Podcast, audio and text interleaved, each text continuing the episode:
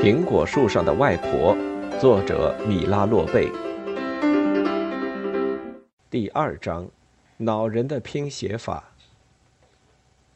晚饭有加蜜饯的麦生饼丝，这是令人高兴的，因为带蜜饯的麦生饼丝是安迪最爱吃的。但是今天安迪并不像以前那么开心，他没有食欲。是因为吃了青苹果？还是吃了蘸了许多芥末酱的香肠，还是因为吃了棉花糖呢？大家坐下来吃晚饭，父亲、母亲、克里斯特尔和安迪，就是少了约尔格。你非要最后一个到吗？当约尔格终于走过来时，父亲问道：“我在看书。”约尔格辩解道：“书里有关于在印度捕猎老虎的故事，这是最棒的。”除了有关海盗的书，克里斯特尔轻轻咳嗽了一声，学着约尔格的口气。到现在为止，只有有关海盗的书才是最精彩的。约尔格曾经很长一段时间里，除了海盗故事，什么也不看。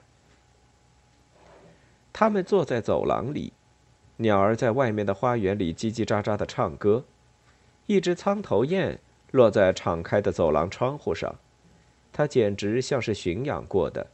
当他们把面包碎屑给它放在桌边上，并静静地坐在那里时，它就扑扑翅膀飞过来，啄起面包渣，然后飞走了。这鸟喜欢面包渣，父亲说。我们也喜欢，约尔格和克里斯特尔说。安迪面对盘子呆坐着。任凭红色的糖煮水果汤从他的勺里流到麦身饼丝上。约尔格取笑说：“嘿，安迪大概以为，如果他给麦身饼浇汁的话，麦身饼也会生长呢。”你觉得它不好吃吗？母亲问安迪。“不好吃的。”安迪听话的把一满勺饼丝塞进嘴里。走廊上安静了片刻。只有那只苍头雁叽叽喳喳地飞来飞去，从花园里吹进来一阵微风，带来了草和花的清香。在晚上，这股清香比白天更加浓郁。天渐渐黑了下来。你说说，克里斯特尔，母亲问道：“今天下午你去哪儿了？”安迪在苹果树上，约尔格去游泳了，你呢？克里斯特尔羞得脸红了，他坐直身子说：“在马术学校和马在一起。”我的天哪！他又开始学骑马了！约尔格喊道。克里斯特尔很想学骑马，他在十五岁时就坚持要学骑马了。我已经打听过了，父亲。克里斯特尔说：“如果我星期六下午在马厩里帮工三小时，我就可以免费骑一个小时的马。”那么那些马会很高兴喽，约尔格冷笑道。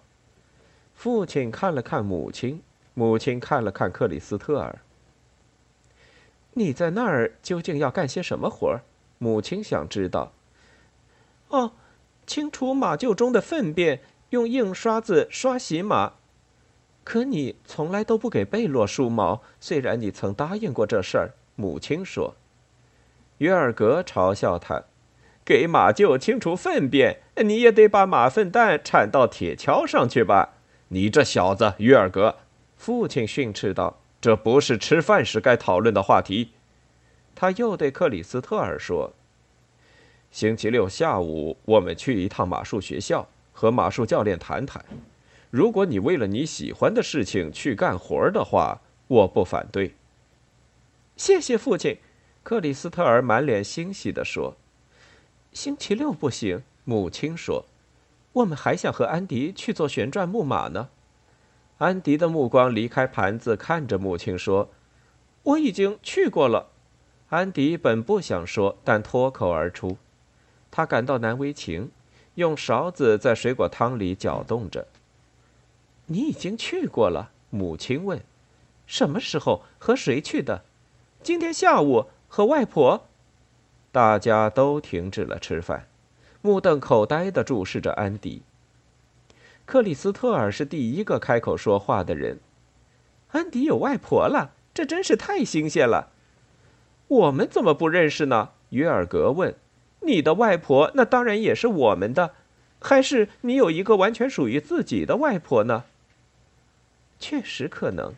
母亲用孩子们熟悉的警告语气说，她边说着边向丈夫和安迪的哥哥姐姐眨眨眼睛。安迪看得很清楚，他们是如何使眼色的。他们使眼色意味着他还小呢。我们让他有自己的外婆吧。他们认为这样哄着他挺好。可安迪不想让别人把他当作婴儿看待。他决定再也不提他的外婆了。约尔格没有跟着一起使眼色。父亲叫他：“你这小子！”他生气了。他立刻把火发泄出来。安迪在胡说八道！他大声喊道：“他最好学学‘骆驼’这个词不该加‘哈’什么的，并把他的麦身饼吃光，而不要编造什么外婆了。”安迪很生气，约尔格竟然当着全家人用他不符合拼写法的错误来嘲笑他。谁能搞得清呢？虽然“骆驼”这个词和“面粉”这个词儿后半截念法完全相同。但骆驼与面粉却没有一点关系呢。安迪赌气的用勺摇着麦生饼丝，闷头吃着，直到盘子见了底儿。吃完晚饭，安迪扭头就准备去睡觉。母亲跟着他进了洗澡间，帮他洗澡。有些地方安迪自己很难洗到，他还常常忘记洗耳朵，甚至忘了刷牙。总之。有母亲站在一边比较好。安迪，母亲温和地说：“你知道，你今天下午是独自一个人在苹果树上，不是吗？”安迪用手挤干海绵，不回答母亲的话。母亲继续温和地说：“你知道，和你一起玩旋转木马的外婆不是真正的外婆，而是一位凭空想象出来的。”虽然从海绵中已经再也挤不出什么来了，但是安迪仍然用尽全力挤压着两手中间的海绵。他用恳求的目光看着母亲，希望她不要硬把外婆从他身边夺走。然后安迪低下头，装作检查牙膏帽是否拧紧了。安迪，母亲让安迪转过身来面对自己，并看着他的眼睛。你玩外婆游戏，没有人反对，只是你不应该忘记，这是一个想象出来的外婆。她不是想象出来的，安迪为自己辩护道。约尔格才更会想象呢，想象出不带哈的“骆驼”这个词。别把不相干的事儿搅和在一起，安迪。约尔格的确不太友好。明天我给你做一次有关骆驼的听写，直到你会写这个字为止。安迪得到母亲的晚安吻别，他很高兴，因为最后他不必答应母亲不让外婆再来了。第二天，安迪一直盼望着放学。课间休息时，当罗伯特讲述他美国奶奶的事和他给他带来的所有东西时，安迪几乎没听进去。其中有一个大包，全是地道的美国口香糖，罗伯特还送给安迪三块。安迪急急忙忙回家，急急忙忙吃了午饭。他做家庭作业也很匆忙，可惜当他把家庭作业交给母亲时，不得不把作业重写一遍。他希望现在至少能免去昨天母亲提到的听写练习，但是母亲把一大堆要缝补的衣物放在他身旁，说：“好吧，现在听写。我特意为了你一小时不干活，你不高兴吗，安迪？”安迪当然认为坐在苹果树上更好些，但是他没把这种想法说出来。他在母亲搁下的纸条上方写上“听写”这个词。安迪，你在学校里也这么写吗？不是的，学校里写口授，学校里不做听写练习。原来是这样，那以后记住，“听写”这个词里没有字母 “c”。现在你写。人们不能命令骆驼在万灵节去偷面粉。虽然安迪觉得这句话毫无意义，但他还是很听话的将它写下来。母亲看了看。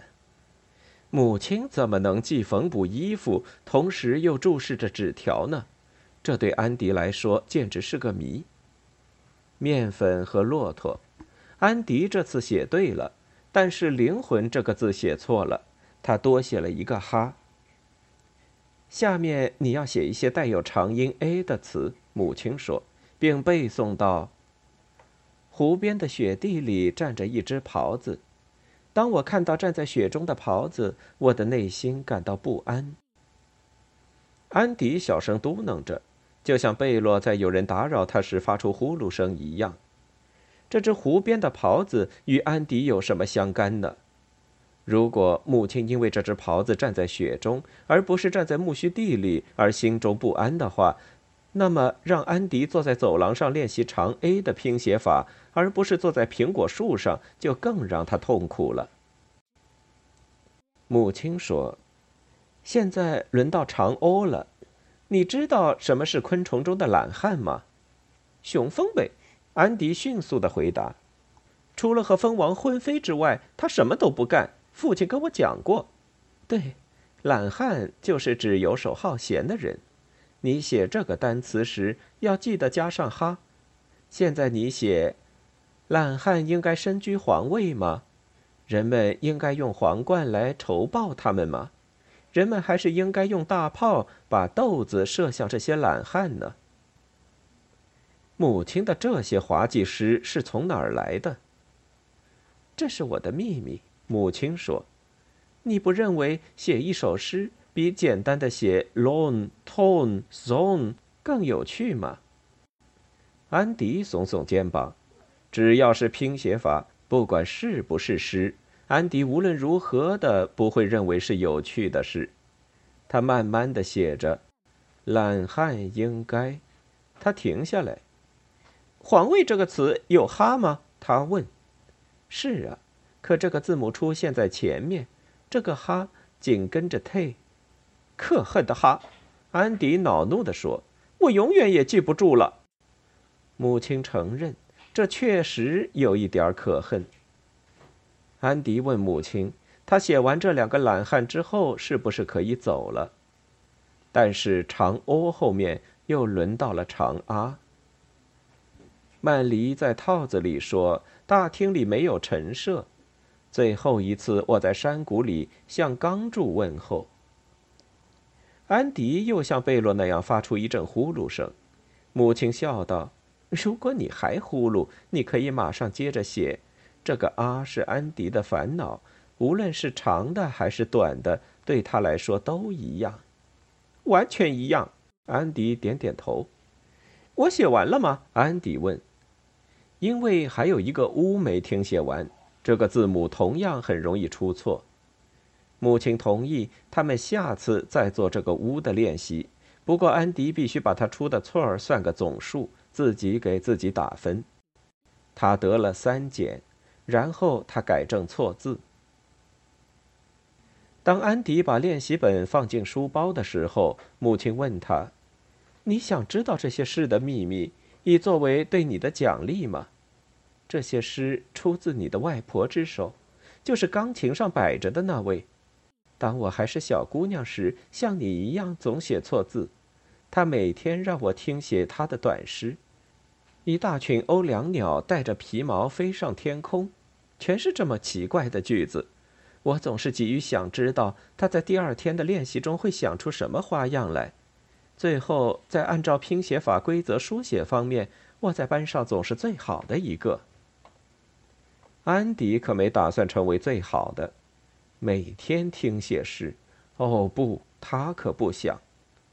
如果当时对母亲来说正确书写也很难的话，那么安迪大概是因为母亲的遗传才总写错字的吧？这么说来，安迪写错字或许就不是他的过错了。